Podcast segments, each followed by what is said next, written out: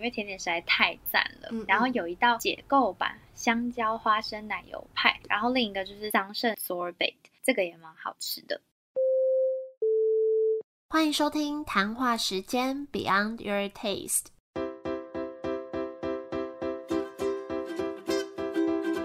我是佩佩，谈话时间是我和 Irene 创立的美食平台，我们将会在这里挖掘美味餐点以外的小巧思与故事。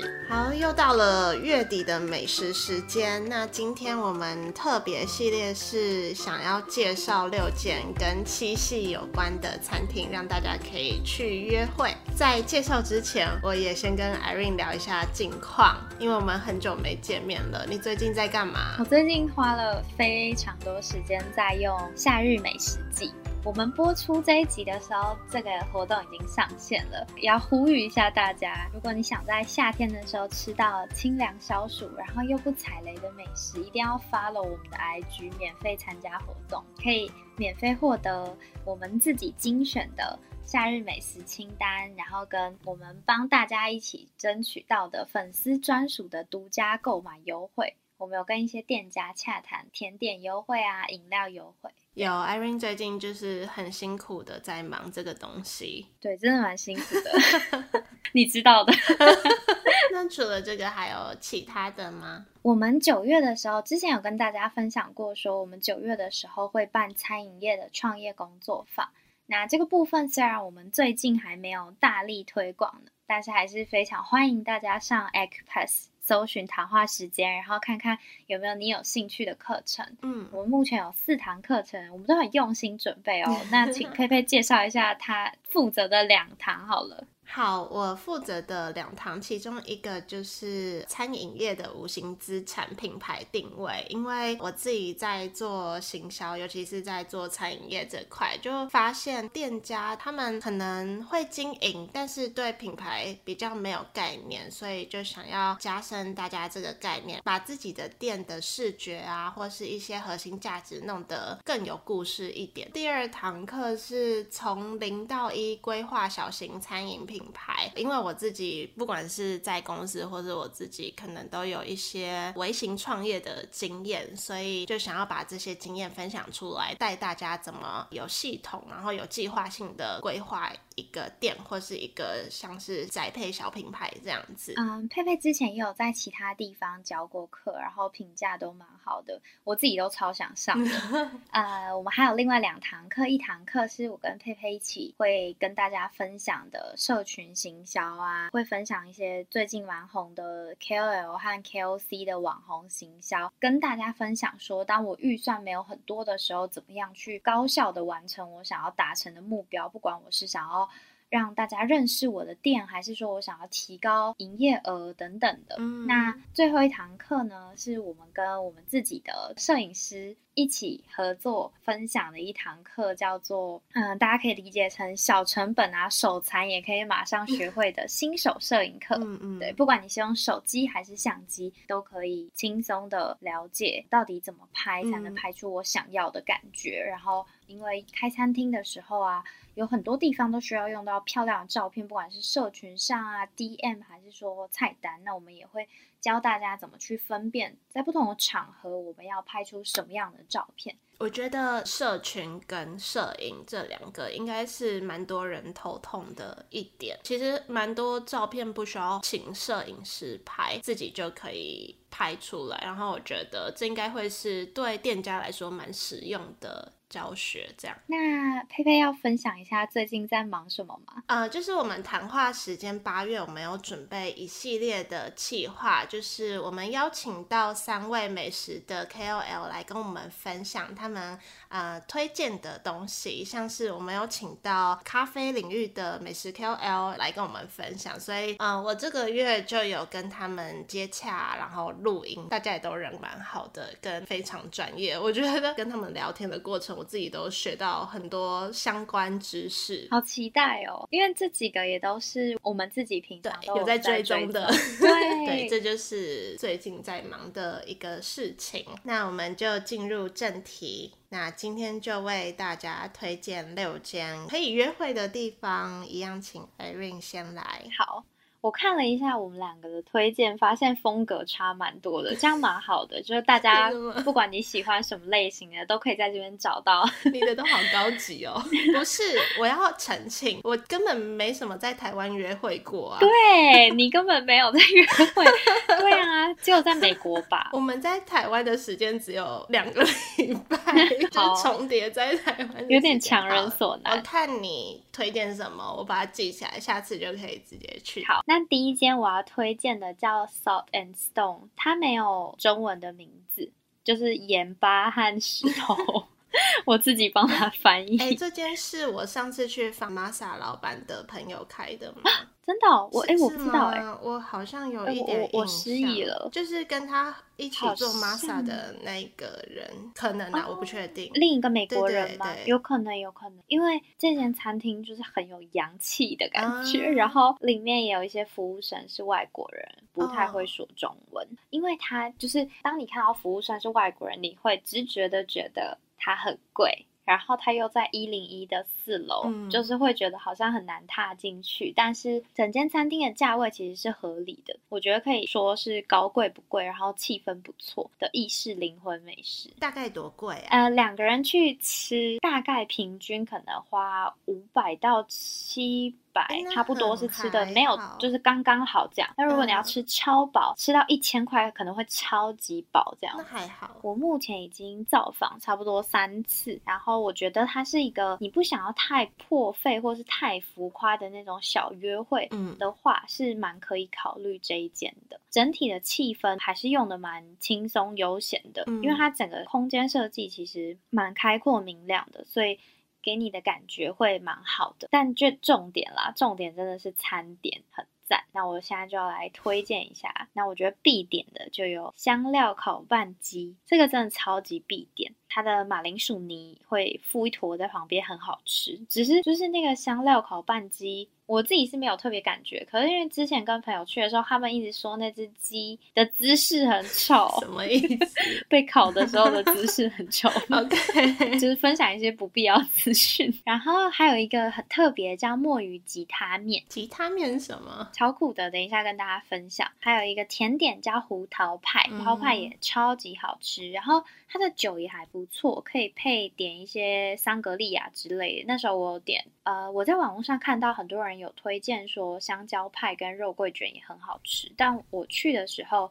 每次都还是点胡桃派，然后或是遇到肉桂卷卖完，那大家有机会去的话可以试试看。那下面就想来介绍一下我最最最最最喜欢的墨鱼吉他面跟胡桃派。烤班鸡我也很喜欢，但因为这个大家一听就知道是什么。墨鱼吉他面的话，就真的是很特别的墨鱼面。它的墨鱼一般我们想到可能会是像花枝圈那样，但它不是，它是软丝，然后把软丝切成薄薄的白色波浪状，就是嗯当面上来的时候，你会想说墨鱼 在哪？你说它一条一条的吗？对对对，然后又是透明那一种，哦所以你会一开始会找不太到它在哪里。嗯那吃起来就是软中，然后有一点咬劲。但我最印象深刻其实是那个面条，面条超级无敌好吃，它就是口感非常滑顺，有弹性，有嚼劲，蛮硬的那一啊，种。这种我喜欢的很。好吃，但是它吃完蛮神奇，嘴巴不会到真的很黑，所以就不用怕太尴尬这样。然后有一点点偏咸，但是是可以接受的范围。嗯胡桃派的话，一开始我看到这个甜点名称，我就想说，哦，听起来就很不好吃。这好像是德州的一种甜点，因为我那时候也是跟我室友回德州的时候，然后他们就说一定要吃这个，然后就超市很多地方都有卖这个。我想说，就跟你一样，看了就不想吃，然后吃了就觉得嗯还不错，但也不是平常会去吃，就特别看到吃到会觉得哦还不错吃这样不。知道德州的长相跟台湾的一不一样，因为我那时候是听到名字，我觉得没兴趣，嗯可是我觉得这一家的胡桃派长得很诱人。哦，它图片长得比较像提拉米苏，所以我原本一直不可置信，想说这真的是胡桃派吗？后来我第一次去造访有点，后来每一次去 三次都有点。它就是顶端有鲜奶油和可可粉搭配，然后看起来好像会很腻，感觉很多鲜奶油，但是入口之后比较多的、比较重的会是胡桃派的香气，跟配焦糖那种焦香味，就是口感很浓郁。切的时候就派蛮硬的啦，就是如果 女生初次约会，她男子力跟手机肌肉同时爆发，可以交给男生来切。没有，你要做自可是己啊，最有可能就是爆发了，结果还切不断。然后飞出去这样是不是？换可以可以推荐了。怎么办？我觉得跟你比较起来，我觉得不算约会的地方，但是可以算是像我跟我男友蛮喜欢去的地方。那呃，这间是 ACME 咖啡厅，我们两个平常的相处其实就蛮常泡在咖啡厅各做各的事情。嗯，那天早上我们也是去那边，然后我们是去一家他在士林官邸附近的那家，其实交通不是很方便，但是我蛮喜欢那一区的，就很安静，然后很多花草树木啊的这种感觉。嗯、那一间的 ACME 蛮大的，它有一区很大的沙发区，另外一大区就是那种木桌椅，就看你想要坐比较慵懒的沙发，或是坐那种你可以好好用电脑的地方度过一个早晨，我都觉得蛮棒的。那除了士林官邸之外，它还有一家在美术馆，一家在象山，跟最近有新开的一家在那个什么台北表演艺术中心那边，我也还没去过。不过我就看照片、图片，还蛮高级精致的，就是大家也可以去那边。他那边也会有餐，所以那一个点应该也蛮适合约会的。呃，我去过美术馆，那美术馆那一间一开始我也是就是蛮有兴趣的，但是那天我们就看完展去，就太多人了。然后美术馆那一间，它的色调有那个有一点浅绿色搭配白色的，就。蛮有质感的，但可能就是因为太漂亮，所以就是吸引太多网媒去拍照了，所以我们就网络上很多网没错，所以我们没有待太久，就喝杯咖啡就走，因为就有点拥挤的感觉。但如果想要去好好休息，我觉得士林那间很不错，然后新开的那间看起来也很不错哦。然后士林那间它对面的公车就可以直接直达阳明山，所以你就很适合啊、早上去喝杯咖啡啊，吃个早餐啊，然后就直接上去阳明山玩这样子。这个感觉很棒，很适合白天的行程或下午。所以，如果你也跟我一样会喜欢跟另一半待咖啡厅的话，蛮推荐的。而且你看它展店的位置，你就可以感受得到它蛮有文艺气息的。它都在红线上，哎，象山、士林美术馆，然后新的地方我不确定在哪里，但感觉也是附近。然后它呃店里面会有一区卖一些小东西，然后那个小东西看起来也是那种蛮有品质的餐点，我就觉得还 OK，就是有一点走精致路线，像视觉啊、摆盘表现都蛮有质感的。像我点一个类似那种烟熏鲑鱼开放三明治，但它就是小小的一片。那我那时候有点一杯呃黑糖冬瓜拿铁，我点热的，它喝起来就是有点像呃黑糖拿铁，但是有冬瓜茶的味道。因为我平常就蛮喜欢尝试不同调味的拿铁，然后点到这杯其实一开始是保持着尝鲜的态度，但蛮意外的，就我觉得还蛮不错的。除了有点太甜以外，但我觉得这个味道是蛮搭配的。嗯，这间我一直很想去。士林官顶那间可能也离你有点远，你可以找别间去。如果你有去新的的那间，再跟我分享。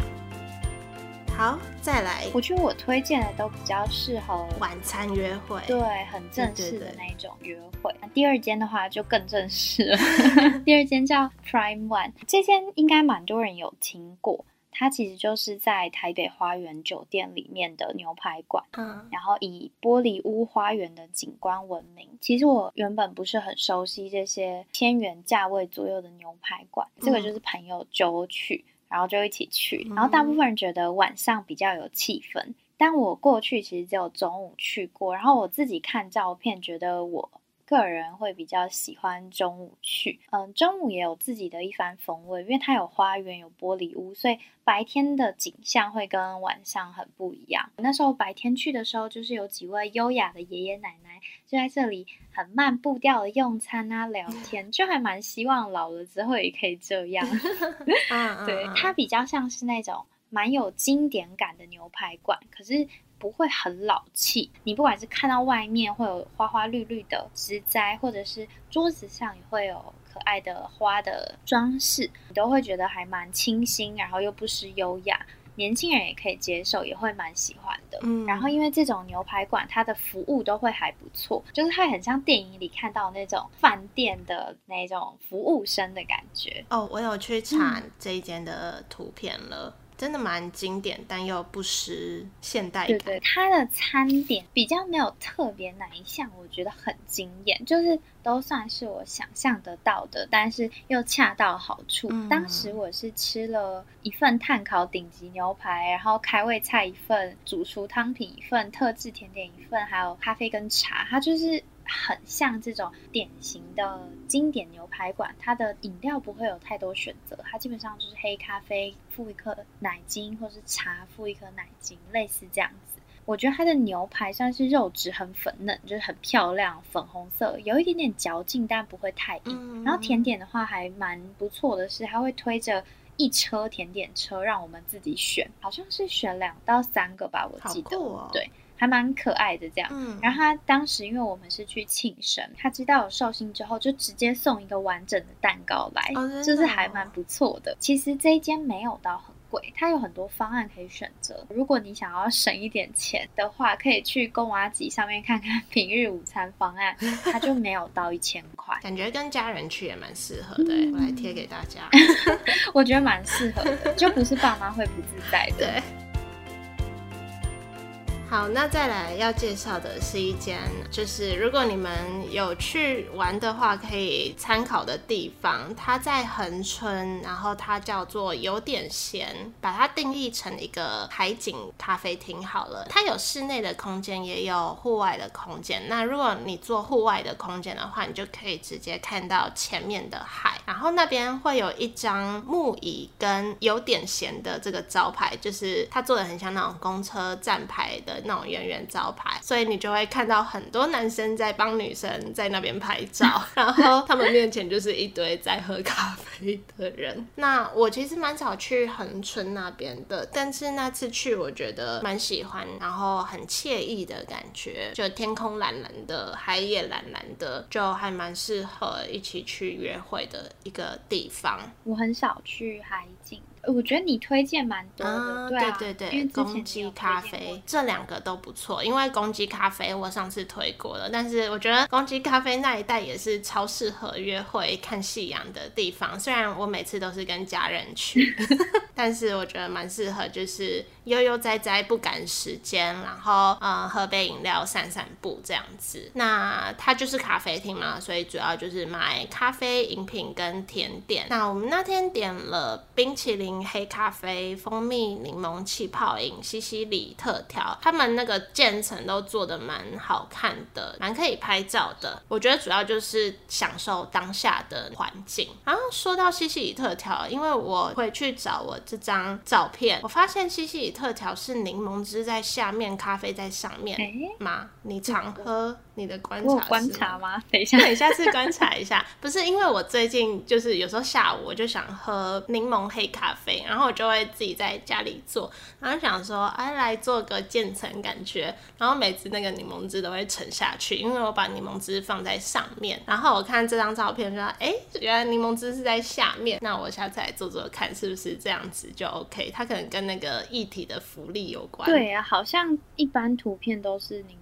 只在下面。对，反正那边就是推荐大家有机会可以去南部玩，到台湾最南端这样子品尝。好，再来，我有点不确定它怎么念呢，应该是 Shuttle Zoy 酒窖餐厅。然后 Shuttle 好像是啊酒庄庄园的意思，Zoy 是主厨的名。然后这间我觉得啦，我自己觉得是老饕带路才会来吃，然后它价位我觉得算今天我推荐的里面算是比较贵一些的，它不会像一般传统牛排餐厅可能就是有一个很明确说一人的套餐大概多少钱，它就是要自己点的这样。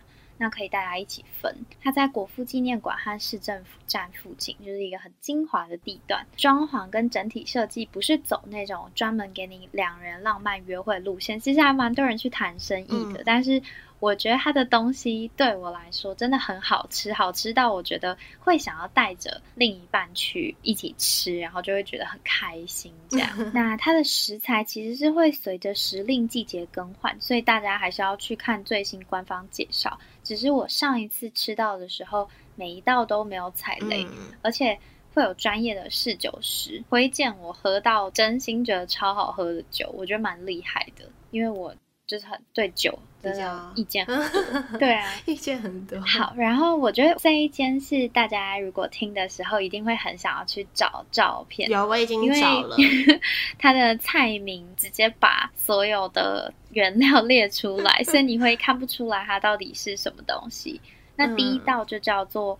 生牛肉塔塔，它是用斜线来，那我们就说左生牛肉塔塔，左土耳其烟熏红椒，左防风草脆片，是不是完全不知道是什么？对，到时候大家看照片就知道了，就是一坨。防风草脆片会叠在生牛肉上面。第二道是炸牛舌，左士拉叉香草酱，就是有完全有看没有懂。但它上菜之后，完全不是长得像我想象中那种牛舌的样子，它长得就像可丽饼啊，是哦。对，他把它弄成啃牛舌，搅成绞肉，然后放在可丽饼里面拿去炸，这样就很特别。我还蛮喜欢这种创意，然后结合各种食材料理，但。呃，它不是分子料理，因为分子料理通常吃不太饱，它是会可以有一点分量的，没有到很大份，但是不是分子料理。还有点两个甜点，我会想要特别跟大家分享甜点，因为甜点实在太赞了。然后有一道解构版香蕉花生奶油派，然后另一个就是桑葚 sorbet。这个也蛮好吃的。什么是结构版？应该就是有点类似解体。对，就是它，它有用一个造型啊。但你如果把它切开，它就是把所有的原料解开放摊在那边的感觉。第一个介绍结构版香蕉花生奶油派，我觉得这个就是一开始我们一直很犹豫要不要点，因为这听起来就很香蕉奶油巧克力，感觉就很腻啊。嗯。然后它外观看起来也会很腻的感觉，就是有满满的鲜奶油跟撒上可可粉。可是咬下去之后超轻盈的，有点像棉花糖入口即化的感觉，不会太甜。然后有派皮碎片啊，香蕉很很爽口好吃，然后层次感非常丰富，有点难以形容。我就会觉得怎么有办法做出这个东西？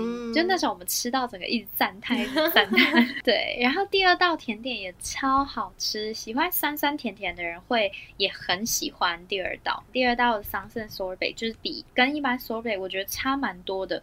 它是有可能有加一些东西做装饰或是调和，我可是我不太清楚是什么东西。它就是除了酸甜之外，还有很多不一样的层次。然后我觉得很棒的是，常常我们吃一些东西会觉得，哎，这个装饰或是多加这个东西，好像有点问号，或是好像没有加分。但是这里的每一道东西，它如果有添加一些装饰或是特别的元素，都会让你感觉得到，然后也有觉得很加分。所以我自己对它评价很高。Sorbet 是像那种雪糕的感觉，是冰嘛，对不对？应该比较像雪落，所以它那个就是有点像桑葚冰的感觉，比较清爽。我觉得是你会喜欢那种，它不是会有奶味那种。就是我觉得我会愿意为了单纯甜点回去吃，可以吗？好像不行，它要有低消，我记得。然后侍酒师当天就有推荐了很多款酒，他就是会问我们很多不同的。喜好，然后很精准的推荐，然后那时候就喝到一款很特别的樱桃酒，但是我没有拍起来，所以忘记牌子，但非常好喝，然后也会很专业的去解说，就是你不懂酒也不会很尴尬，因为我不是那种很常去这种场合的，那像我的朋友他可能比较熟悉，他一进去就会说，哇，house wife。然后我想说好 酸什么，就很尴尬这样。樱桃酒是像红酒那种，就是它不算调酒，对不对？对，它不是调酒，它是一罐，它直接开一罐。我觉得懂酒爱酒的人一定要去去看，然后还可以问问看服务生说能不能去看看他们的百瓶酒窖在他们的地下室。你有去吗？有有有有，很凉这样，然后很多有钱的产业都有一箱一箱的寄酒，因为它会直接贴哪一间公司这样子。他们就会来跟客户谈生意的时候，就可以直接把藏的酒拿出来。最后一间我有去过哎，你的分享。你是去哪一间？我就是去你分享。最后一间我要推的是 A B V，我是去就是台北中山店的日式居酒馆。嗯，我觉得那一家就是有一点日式风格，可是又不是太日式，它有一点融合西方的感觉。对。那 A B V 的特色就是它有一排冰箱，里面有各式各样的啤酒，这样子。就是你先入座之后，服务生就会请你过去那一排冰箱面前，然后可能跟你介绍啊，或是问你说你想要哪一种酒，那你就可以跟他说你的喜好，你想要怎样，他就会推荐比较适合你的啤酒。那那个啤酒真的是各式各样，每一个包装都不一样，你也看不懂什么是什么。对，它还蛮多选择，不常喝的人应该真的。选择障碍，对对对，你就可能只能跟他说要不要清爽，然后怎样的。可是我本身不喜欢喝啤酒，所以那天就我男友喝啤酒而已。那我都选美酒、柚子酒这种东西，那我觉得也蛮好喝。那刚刚讲到它的装潢，就有一点融合西方的氛围。它的官网上就是写说它是承袭日本的明治时代，那个时候有一点开始融合十九世纪欧洲浪漫蛮注意，所以就是。衍生出专属于这种日式居酒馆的特色。那我一开始听到居酒馆，我本来以为它会是卖像串烧那一类的东西，但菜单。蛮多那种，嗯，我觉得不是我平常会看到的，也不算创意料理，但是比较不是我平常会吃到的日式料理，比如说什么韭菜牡蛎广岛烧啊，或是我们有点一个类似前菜是明太子玉子烧，那它就是每一道他会蛮用心的制作，我觉得日式餐酒馆的牡蛎我都蛮惊艳的，就是超大颗，怎么可以这么大颗？日本的牡蛎都这样吗。对，日本的牡蛎都很大颗，很贵，很大。对啊，超大颗的，可是就吃起来很爽，因为我很喜欢鹅啊，所以每次有这种牡蛎，我都觉得超 开心的。然后它的那个明太子玉子烧，玉子烧就是我们知道嘛，那它明太子就是很大块的，会放在玉子烧上面，整体吃起来就非常搭配。然后那个明太子也蛮有口感的，我觉得不管是约会或是那种跟同事。对朋友聚餐那里都蛮适合的，而且刚刚讲到它不止这一间嘛，所以它其他间也有蛮多不同的风格、不同的主题，大家可以去看。嗯，刚刚有提到它的官网，我觉得它的官网还蛮用心制作的。它除了每一家都有介绍它自己的特色以外，它菜单上的每一道菜哦，真的是每一道它都有很详细的介绍故事，就真的是认真介绍啊，比如说这道菜的。呃，来源呐，比如说广岛烧是从哪里来的啊？为什么来的啊？这一方面的介绍，就每一道都有小小的故事，这我觉得蛮用心的。因为可能大家就写个著名的几道的故事就好了，然后我就这样划，他就真的是每一道都写，真的。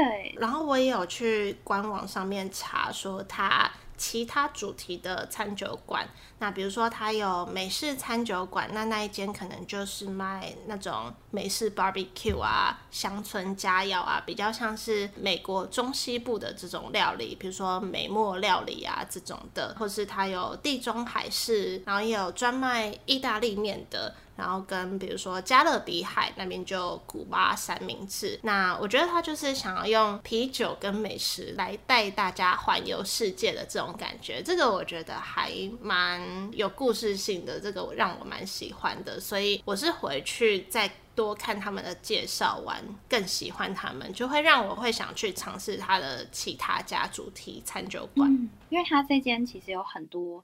日本当地很特色的食物，像我之前在你的频道介绍的那个秋田美食，它这里也有秋田米棒锅哦。对哦，那时候我去的时候，我可能还没有听你介绍。然后就是他们自己做的中西结合，对，真的有一种环游世界的感觉。就是在他们餐厅里有很多大部分台湾餐厅不太会出现的。餐点，然后他会做出一定的品质。对，因为像我在美国嘛，然后我去看他，就是美国那个主题的菜单，就真的蛮多是这里发源的东西，就觉得蛮特别的，也蛮适合聚餐的。好，那这就是我们今天个别推荐的三间。那又到了最后一 part，一样的，请 Irene 小姐来跟我们念一下听众的留言。五月十四号，每周必听。最近发现不错的节目，不只介绍美食，还会分享很多创业的心路历程，轻松之余也有不少收获。期待分享更多内容。谢谢。哎。不知道大家，因为我在节目的比较接近尾声的地方，都会呃去问呃店家一些创业的心得什么。不知道大家对这种东西会不会有兴趣？因为有时候我会卡在嗯，我要比较纯粹的介绍店家环境美食，还是比较他们创业的那一面的故事。如果大家有什么想法，也可以来跟我们说。我我自己会觉得，感觉是都可以讲，只是创业的可能。分享，嗯，不要太硬的，一般人应该也都会蛮喜欢。因为，呃，之前就是有一些创业的美食店家有跟我们分享说，呃，不管是从咸牙齿这边来，还是从直接来谈话时间跟我们说，有说我们蛮适合目前正在餐饮业创业的人。他们自己啦，会在备料的时候啊，或者是收店的时候，边听是一种心灵疗愈，可能不是当课程那样子分享干货，可是这种人家创业的故事，或是人家的餐点，他可能会想去吃，或是会想要更了解这间店。备料的时候真的超适合听的，我也觉得 做烘焙啊、备料啊、干嘛的那种时候超适合，因为你手不能做别的事情。对，这样我都化妆的时候听。怎么我们的听众都在海外啊？这个也是在澳洲。第二则留言就是赞啦，每次听佩佩和艾琳的分享，就好想赶快去吃，已经把很多店家都收藏在口袋里，很喜欢和店家的互动，时间也刚刚好，不会觉得太冗长。哎，谢谢。然后他直接叫我艾琳，哎，他知道我叫艾艾琳，厉害的。那这个月也非常感谢有两位朋友的赞助，一个是 Seal，一个是 R 先生。然后 Seal 有特别留言说加油加油，然后 R 先生有特别留言说不知不觉你们创业六个月了，希望你们继续努力。非常谢谢你们两个的师资回馈。没错，就是嗯。感觉他们真的有陪我们一起创业、一起成长的感觉。对，那当然也希望我们能给大家更多、更棒的分享。真的。那今天就到这里，也非常谢谢正在收听的你们。那如果你也喜欢今天的分享，也记得找另一半去吃，或是也可以帮我们分享给更多的朋友，让他们知道。那也欢迎分享我们的节目到 IG 现实动态，并且 tag 谈话时间，让我们知道你的想法。如果有任何心得啊什么的，也都欢迎私讯我们，Irene 小姐会很用心的回答。好，那我们就一样，下周见见。喽，拜拜，拜拜。